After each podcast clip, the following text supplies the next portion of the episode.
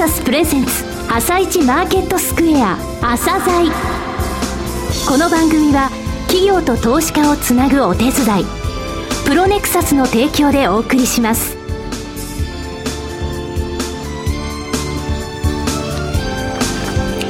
皆さんおはようございます。今野博明です。今日も昨晩の海外市場今日の見どころさらに注目の一社などを井上哲夫さんとともに紹介してまいります。はじめに昨日のニューヨークのマーケットから確認しておきます、えー、ダウ平均株価は110ドル12セント安の13,473ドル53セント。ナスダック指数は47.33ポイント安の3000 65.02。SP500 は14.40ポイント安の1441.48。さらに為替相場は45銭、円高ドル安の78円15銭から25銭という水準でした。それではお話を伺っていきましょう。MCP アセットマネジメント証券投資顧問部チーフストラテジストの井上哲夫さんです。井上さん、よろしくお願いいたします。はい、井上です。おはようございます。えー、昨日はニューヨーク久しぶりに100ドルを超えずさこそ下げになっちゃいましたね。そうですね。あの、100ドル以上動いたのは10営業日ぶりなんですよね。はい、ただ、あの、先週の朝材からの5日間の5営業日ですね、の動き、えー、トータルでまとめますと、ダウって8.8ドルしか落ちてないんですよね。はいはい、で、その前の5日間の合計は24.8ドルの上昇ということで、結局あの、9月の中旬からボックス内で推移しているということなんですよね。うん、ただ、あの先週の水曜日、あのまあ、朝材とあと木曜日の需給動向を読み解こうでも言いました、その前も言いましたが、アメリカの投資の売りが10月の中旬まではありますのでね、えー、そんな主をしないと、えー、税金がかかってしまうので、えー、どちらかというとその買いの手って見えないんですよね。そういったことがあのちょっと影響していると、えー、アップルについても先週申し上げた660ドルのところをやっぱり切しまいました。はい、えー、4日続落や630 35.85ドルなんですが、昨日も日中幅2.6%ぐらいあったんですね、うん、あのなかなかあの動きが荒くなってますので、アップロードやっぱり注意ですね。はい、なるほどね。はい、わかりました。えー、あとは後半のところで伺います。この後は、プロネクサスが選び、井上哲夫がインタビューする個別銘柄紹介コーナー、朝鮮今日の一社です。朝鮮今日の一社。本日は証券コード4659ジャスダックに上場されているエイジスさんにお越しいただきました。お話をお聞かせいただきますのは、代表取締役社長でいらっしゃいます斉藤昭夫様です。本日はよろしくお願いします。よろしくお願いします。えー、簡単に事業内容につきまして、リスナーの方にお話しいただけますでしょうか？はい。えー、実地棚卸サービス事業を中心といたしまして、えー、リテールサポートサービス、それから海外での棚卸サービス事業の3本柱で事業を展開しております。はい。具体的にですね、一つ一つお伺いしたいんですけれども、えー、それでは、えー、まずは実地棚卸サービスとは、えー、どのようなものでしょうか？はい。小売業の決算の時に行われます実地棚卸、えー、これの代行するサービスです。はい。続いてリテールサポートサービス。こちらのサービス面白いですね。まあこれもあの、小売業を対象にしてるんですけども、当社のまあメインはその実地棚卸サービスなんですが、それ以外にも小売業の周辺サービスということで、はい、棚卸以外にも様々な周辺ビジネスがありますので、それを全部取り込もうというのがこのリテールサポートサービスです。リテールサポートサービスの中でですね、えー、来店客の調査とか、はい、えー、ミステリーショッピング、はい、えー、こういうのも入るんですね。あそうですね。はい。ミステリーショッピングって、えー、ご説明いただけますでしょうか？はい、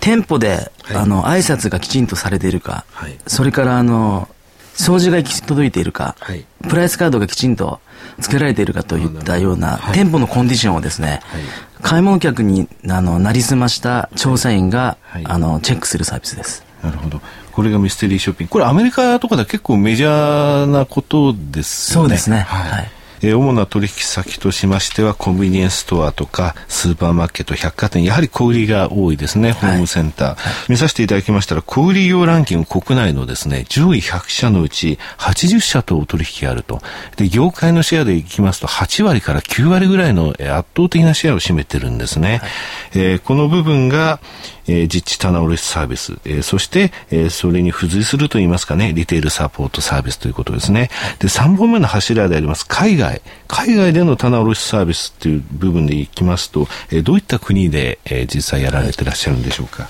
えー、まずあの、韓国ですね。はい、それから中国、はい、マレーシア、タイ、はい、といった国です。はい海外ということは、これ日本の小売業が海外に進出して、えー、そこでのその棚卸しを、えー、請け負ってるというのがメインでいらっしゃいますか？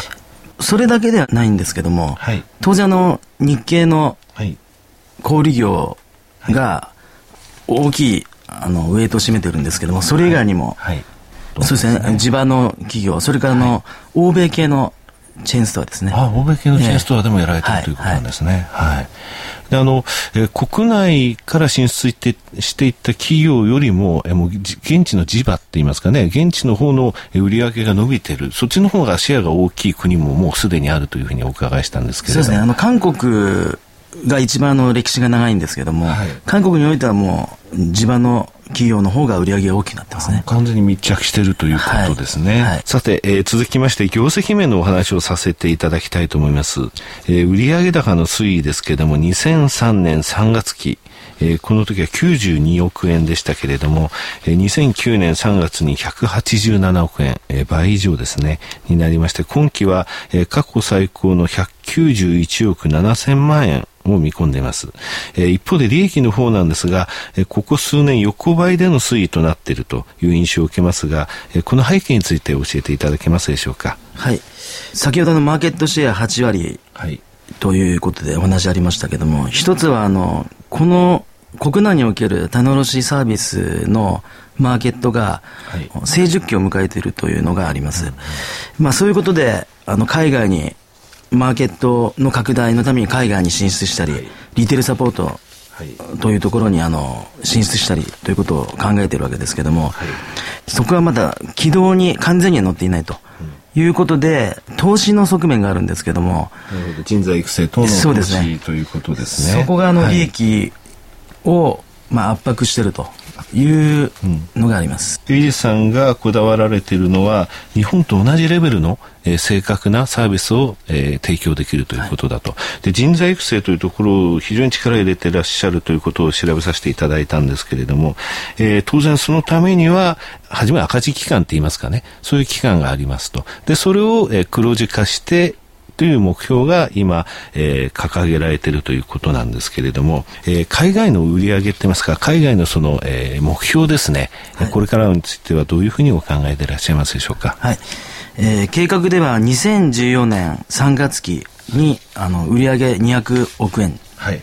えー、それから、えー、翌年の2015年3月期には、はい、海外の売り上げを、はい、あの売上構成費というものを10%まで、はい、拡大し、はい、そしてあの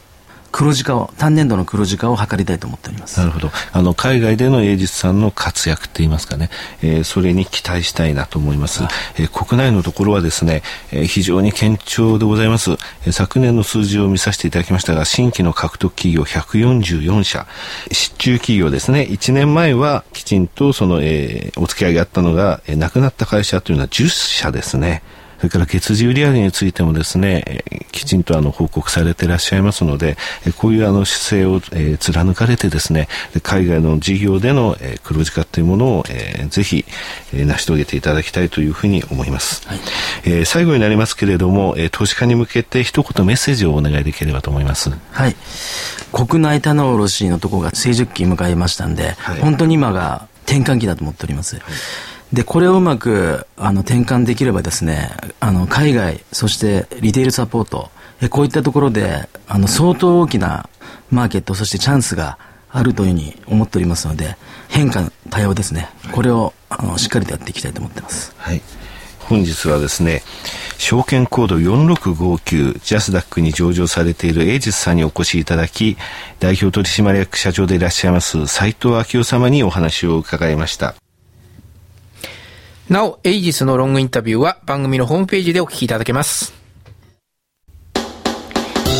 企業ディスクロージャー IR 実務支援の専門会社プロネクサス。上場企業のおよそ6割2200社をクライアントに持つ。これはアジア証券印刷の時代から信頼と実績を積み重ねてきたからこそ。さらにプロネクサスが目指すのは企業と投資家をつなぎ日本の株式市場を活性化させることです。プロネクサス私たちは個人投資家の皆さんを応援します井上哲夫今日のストラテジーそれでは井上さんに改めてお話を伺ってまいります。はい。えー、よろしくお願いします。よろしくお願いします。えー、井上さん、昨日アメリカではアルコア、主要企業の先陣機ってアルコアの決算が出てますね。そうですね。あの、まあ、日本時間今朝ですね。はい。アルコアの決算1株当たりの利益は13セントの赤字ですね。えー、ただ、訴訟費用を抜かしますと3セントの黒字と、まあ、予想がゼロでしたので、ほぼインラインですね。あの、決して、あの、前回、前回の四半期の時はあのアルコーが悪くてちょっと売られるようなイメージがあったんですけどね、はいはい、素材関連が、えー、それとはちょっと違うと思います。ただ、うん、SP500 社につきましては、3年以上ぶりですね、えー、減収減益の見込みになってますので、今回の決算発表は要注意ですね。うん、ただ、あの、アルコアの後ってですね、えー、数日空いて金融の発表があるんですね。はい、えー、それは今週の金曜日12日に JP モルガンとウェルズ・ファウがあります。前回はこれ良かったんですよね。ですので、えー、逆に言えば、あの、今日、明日というところはですね、えー、マーケットのその決算発表はないよということですね。はい。はい、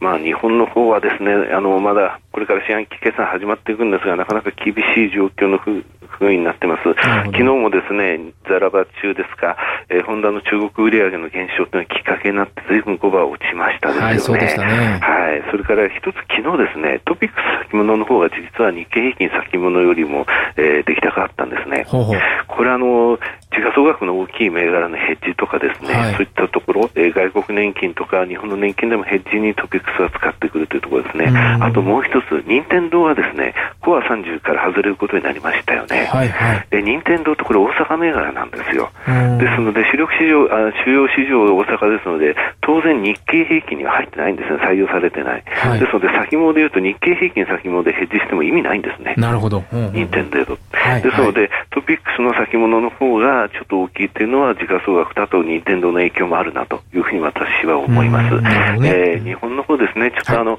海外に比べてアンダーパフォームする状態、まだちょっと続くかもしれません。えー、日本の7、9月期の企業ですね、その決算発表が行われてから決算ス,、えー、スクリーニングを行ってヨーロッパ勢で買ってきますので、アメリカの方の投資も10月中旬まではというふうに言いましたけど、買わないと言いましたけれども、日本もちょっとですね、耐える時間帯に入ってるかなというふうには思いますね。ねはい、はい。今日のレーティング申し上げます。はい、お願いします。格上げが4社です。ゴールドマンサックスが6448ブラザーを中立から買い、えー、バークレーズが2社オーバーウェイト新規しています。えー、5108のブリヂストン、えー、5110の住友ゴムです。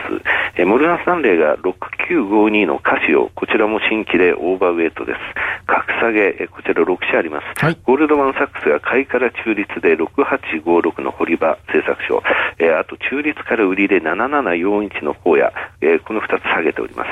えー、クレディ・スイスが4519の中外製薬、こちらをニュートラルからアンダーパフォーム。えー、UBS が1社6472、NTN をニュートラルからセル。えー、バークレーズが6201の豊田織機をアンダーウェイトで新規。えー、最後、みずほが東光高岳6617、えー、10月1日に設立。こちらをアンダーパフォーム新規というふうになっております。はい。